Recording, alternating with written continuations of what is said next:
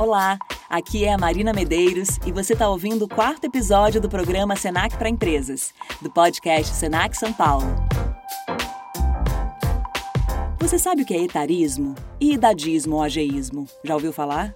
Esses são termos novos que se referem a algo bem antigo, o preconceito com a idade. Podemos até não perceber, mas é comum que as pessoas sejam discriminadas o tempo todo apenas pela idade que elas têm. Afinal, a gente vive numa sociedade que costuma valorizar apenas o que é considerado novo, em que aparentemente aquilo que tem mais idade ou é dispensado ou não é sequer considerado. Um completo equívoco social que impacta, e muito, na vida das pessoas mais maduras.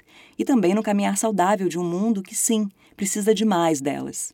Para se ter uma ideia, estima-se que em 2030, 1 em cada 6 pessoas no mundo terá 60 anos ou mais. Hoje, a parcela da população com 60 anos ou mais chega a 1 bilhão, segundo a Organização das Nações Unidas. Até 2050, a ONU confirma que esse número deva dobrar. Já o total de pessoas com 80 anos ou mais deve triplicar em 30 anos, chegando a quase meio bilhão. Se tudo der certo, você aí no outro lado vai estar nesse grupo.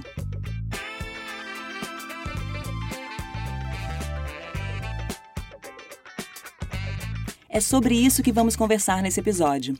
E o nosso convidado é o Jonas Rogério Carvalho, coordenador de vendas da Gerência de Atendimento Corporativo do Senac São Paulo. Dentro do Senac, ele é uma das referências sobre o assunto. E a gente começa com o Jonas explicando a diferença entre etarismo, idadismo e ageísmo. O conceito de etarismo, ele se refere ao quê? A um preconceito em relação à idade. Tanto faz ser jovem quanto ser mais velho, não importa. É você balizar qualquer tipo de opinião sobre a pessoa, qualquer tipo de avaliação sobre a pessoa, usando como base a idade. Isso é etarismo. O idadismo ou ageísmo, ele já se refere mais a esse preconceito em relação a pessoas idosas. Então a gente acaba usando de uma maneira meio atravessadinha, assim, um pouco, falando que tudo é etarismo. E o etarismo, normalmente, quando se usa, se fala mais em relação ao idoso. Porque o certo seria falar idadismo, né? Mas o importante, eu acho que é o conceito, né? O conceito que está por trás é o quê? O etarismo, ele é qualquer tipo de preconcepção, de preconceito em relação à idade. E por que a gente tem falado mais sobre etarismo? Acho que essa discussão, ela surge mais ou menos no rastro das outras discussões sobre diversidade, né? Porque o etarismo ele não deixa de ser proporcionalmente, é claro, se fala bem menos dele, mas é como o racismo, é como a homofobia, a gordofobia, a etnofobia. Qualquer tipo de preconceito ele se encaixa também, porque é o preconceito em cima da idade. Ele está sendo falado, de 10 anos para cá, de forma mais intensa, porque a população tem vivido mais e a partir disso, a gente sabe que o mercado de trabalho precisa considerar essas pessoas com mais de 50 anos. Por quê? Porque eu sou um exemplo vivo disso, né? Estou aqui com 57 anos e consigo trabalhar, tenho muito o que fazer ainda e posso ajudar ainda bastante as empresas. Essa preocupação com o etarismo ainda é muito recente, mas como o Jonas disse, ela vem crescendo. O etarismo vai acontecer com todo mundo, né? Porque teoricamente, se ninguém morrer, você vai ficar velho. E se você, como é que você quer ser tratado quando você ficar velho? Ou você acha que você vai entender a tecnologia daqui 30 anos como você entende hoje? Você que é jovem, com 20, 30 anos. Quando você tiver 50 anos, a tecnologia vai estar toda modificada. Você vai conseguir acompanhar isso? Ou você vai sofrer etarismo também dos profissionais que vão estar trabalhando com você naquela época, né? Nesse período do tempo da sua vida, né? Então, acho que uma das principais recados que ficam aí para os jovens é assim, como é que você gostaria de ser tratado quando você estiver mais velho? Outra coisa que provocou essa mudança, que fez a sociedade prestar atenção nos mais velhos, é a questão financeira. Isso porque os maiores de 60 estão consumindo mais. O poder de compra dessa parcela da população já supera os 32 trilhões de reais no mundo, de acordo com a pesquisa da Consumer Generations, feita em 27 países. O relatório apontou que, no Brasil, o público sênior tinha 11% da renda na última década. Agora, estima-se que esse número tenha crescido para 16%, em decorrência do envelhecimento da população. Ou seja, ser velho hoje definitivamente não é a mesma coisa do que ser velho há alguns anos. Esses novos idosos são diferentes, já que além de consumir mais, eles querem aprender mais e, principalmente, continuar estudando. Aquela coisa do lifelong learning, né, para você não parar de aprender nunca, tem muito a ver com essa coisa do não etarismo, né? Para você não se sentir prejudicado, você mesmo, né, em relação à sua idade. Tem que não, eu estou aqui, estou com 57 anos, tenho um monte de coisa para aprender, vou tentar aprender. E vou atrás das coisas. E aí, quanto mais as outras pessoas, os outros profissionais percebem que o próprio profissional mais experiente está se dando a importância que ele precisa, ele consegue ter essa importância também por parte dos pares, dos colaboradores ou dos líderes. Uma pesquisa feita pela Hype 60+, uma consultoria em inteligência de marketing especializado no consumidor sênior, junto com a Pipe Social, que é uma plataforma de negócios de impacto socioambiental, mostrou que antes da pandemia, 1 em cada 4 pessoas com mais de 60 anos desejava empreender. Com a crise gerada pelo novo coronavírus, os especialistas dizem que esse percentual pode ter aumentado ainda mais. Tem a história do dono do McDonald's, né? Que também é um filme interessante lá, o Fome de Poder, que fala um pouco disso também. Ele estava numa situação totalmente, né, assim, numa encruzilhada profissional, né? Já tinha idade e tal, aí ele foi percebendo outras coisas, foi empreendedor, fez algumas coisas que talvez eticamente não seria o correto, mas não vem ao caso. Ele criou, né, um império depois dos 50 anos, né? Então, quer dizer, eu acho que também está dentro de cada profissional buscar essa guinada na carreira, independente da idade. Realmente, a história está cheia de exemplos de pessoas que criaram, revolucionaram depois de mais velhas. O japonês Momofuku Ando, por exemplo, viu as pessoas ao seu redor passando fome depois da Segunda Guerra. Como gostava de inventar, ele criou aos 48 anos, depois de várias tentativas frustradas, um macarrão instantâneo, que apenas com água ficava pronto em 3 minutos. Não foi sucesso de uma hora para outra, mas quando o produto emplacou, ele já tinha mais de 50 anos. E a idade não foi um empecilho para ele criar a Nissin, uma das maiores companhias de alimentos do mundo. Então a gente vê por esses exemplos que quanto mais diversidade, melhor. As pessoas mais velhas continuam extremamente capazes de ter ótimas ideias e materializá-las. Por que, então, as empresas ainda têm preconceito com profissionais mais experientes, com mais tempo de estrada? Como quebrar isso? Eu acho que para você ter uma equipe inclusiva em relação a qualquer coisa, você primeiro precisa tirar qualquer tipo de preconceito, né? Isso é a primeira parte. Então você não pode avaliar ninguém pela idade, você tem que avaliar as pessoas pelas competências que elas têm. Independente, e obviamente essas competências se conectarem com o que a empresa precisa e com o que a vaga precisa, independente da idade delas. A primeira parte é isso, né?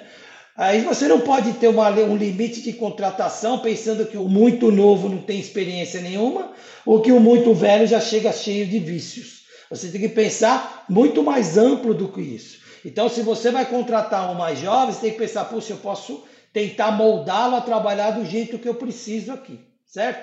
E se é um mais velho, você pode pensar o seguinte, eu posso usar da experiência dele e não chamar a experiência dele de vício, chamar a experiência dele como uma experiência positiva que pode ajudar todo o meu grupo dos mais jovens a obterem o máximo de conhecimento através dessa experiência. E o que é interessante também, Lília, é que esses profissionais eles vão ser super dedicados, porque pode ser a última chance que eles têm de inserção no mercado de trabalho. E quem continua trabalhando? Como faz para continuar crescendo na carreira à medida em que a idade avança? Olha, realmente esse é um desafio muito interessante, né? Primeiro porque você precisa impactar as pessoas com o seu etarismo, né? Porque às vezes você também bloqueia as pessoas mais jovens porque elas são mais jovens. Então, eu sou um gestor de vendas, gestor de área financeira, tenho 60 e poucos anos, eu quero pegar um grupo mais maduro para trabalhar, né? O que será que eu quero dizer com isso? Ah, eu quero pegar um grupo que eu não preciso ensinar tanto, que eu quero ficar sossegado também, né? Então eu não tenho aquele desafio do mais novo que eu preciso moldar, que eu preciso, né, transferir o meu conhecimento para ele. Isso é péssimo. Eu não posso, nessa idade, né, ter qualquer tipo de relação com esse preconceito de idade. Certo? Quando eu sou mais velho, eu tenho que não só buscar o conhecimento dos mais novos, como integrá-los à equipe. E como é que a gente muda a mentalidade das empresas em relação ao etarismo e o idadismo? Olha, eu acho que a primeira parte é a conscientização, né? A gente fala disso em todos os tipos de preconceitos, né, que existem, e o etarismo também precisa disso. O gestor ou aquelas pessoas que estão à frente das empresas precisam colocar na cabeça, precisam ter a consciência de que não tem nada demais contratar pessoas muito jovens ou pessoas com mais idade. Primeiro ponto é isso, né? E, a partir disso, fazer com que haja esse tipo de visão, desça para os staffs médios, desça para as áreas técnicas, desça para todos os níveis da empresa, para as relações entre os colegas de trabalho mais jovens e com mais idade também sejam mais intensas e mais conectadas.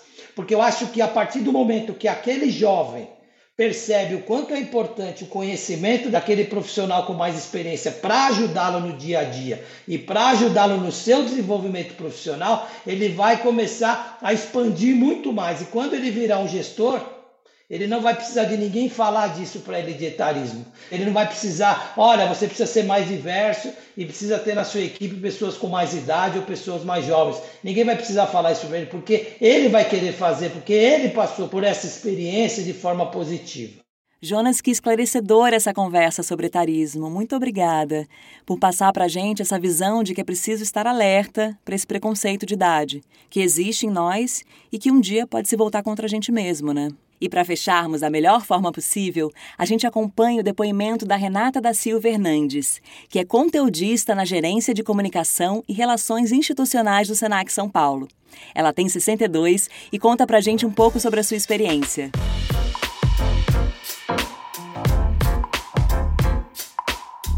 Eu tenho 62 anos. Quando eu era jovem, não pensava no envelhecimento, como se esse momento não fosse chegar nunca. Esse é um erro da juventude, porque quando chega o envelhecer, você não está preparado, nem percebe que chegou.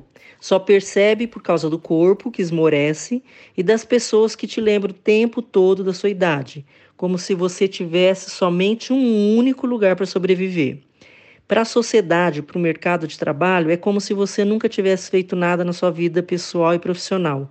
E, na verdade, as facilidades de hoje foram proporcionadas com a tecnologia existente na época, claro, pela geração que é considerada hoje ultrapassada. Eu trabalho há mais de 40 anos, sempre buscando me inovar na profissão e na vida. E isso tudo é muito complicado, porque aumentou a expectativa de vida pelo menos para 77 anos. Mas o mercado já não contrata pessoas com mais de 45, 50, imagine 60 anos. Poucas empresas, inclusive, adotam a mentoria reversa, que é aquela que estimula a troca de experiências entre jovens e velhos. Afinal, todo mundo tem algo a ensinar e a aprender independentemente da idade. Não há muito produto e serviço para os mais velhos também, nem mesmo políticas públicas. Mas, segundo a ONU, em 2050, a população idosa vai duplicar, vai chegar a quase 2 bilhões no mundo. Então, tem que se pensar nisso, mas eu não vejo ninguém pensando muito profundamente nisso. Mas eu continuo tendo propósitos e desejos, mesmo com os meus 62 anos. E agora, com até mais clareza, porque agora eu sei o valor do meu tempo. Legal, né? E aí, gostaram desse quarto episódio do Senac para Empresas, do podcast Senac São Paulo? A gente se despede por aqui, mas nos encontraremos já no próximo programa, com muito mais informações de impacto para você, ouvinte, turbinar seus conhecimentos, sua empresa e sua carreira. Eu sou a Marina Medeiros e se você gostou e quer ouvir todos os capítulos dessa linda jornada, é só entrar na sua plataforma de áudio preferida e seguir o podcast Senac São Paulo. Combinado? Assim você fica sabendo antes de todas as pessoas quando os novos episódios forem lançados. Até a próxima!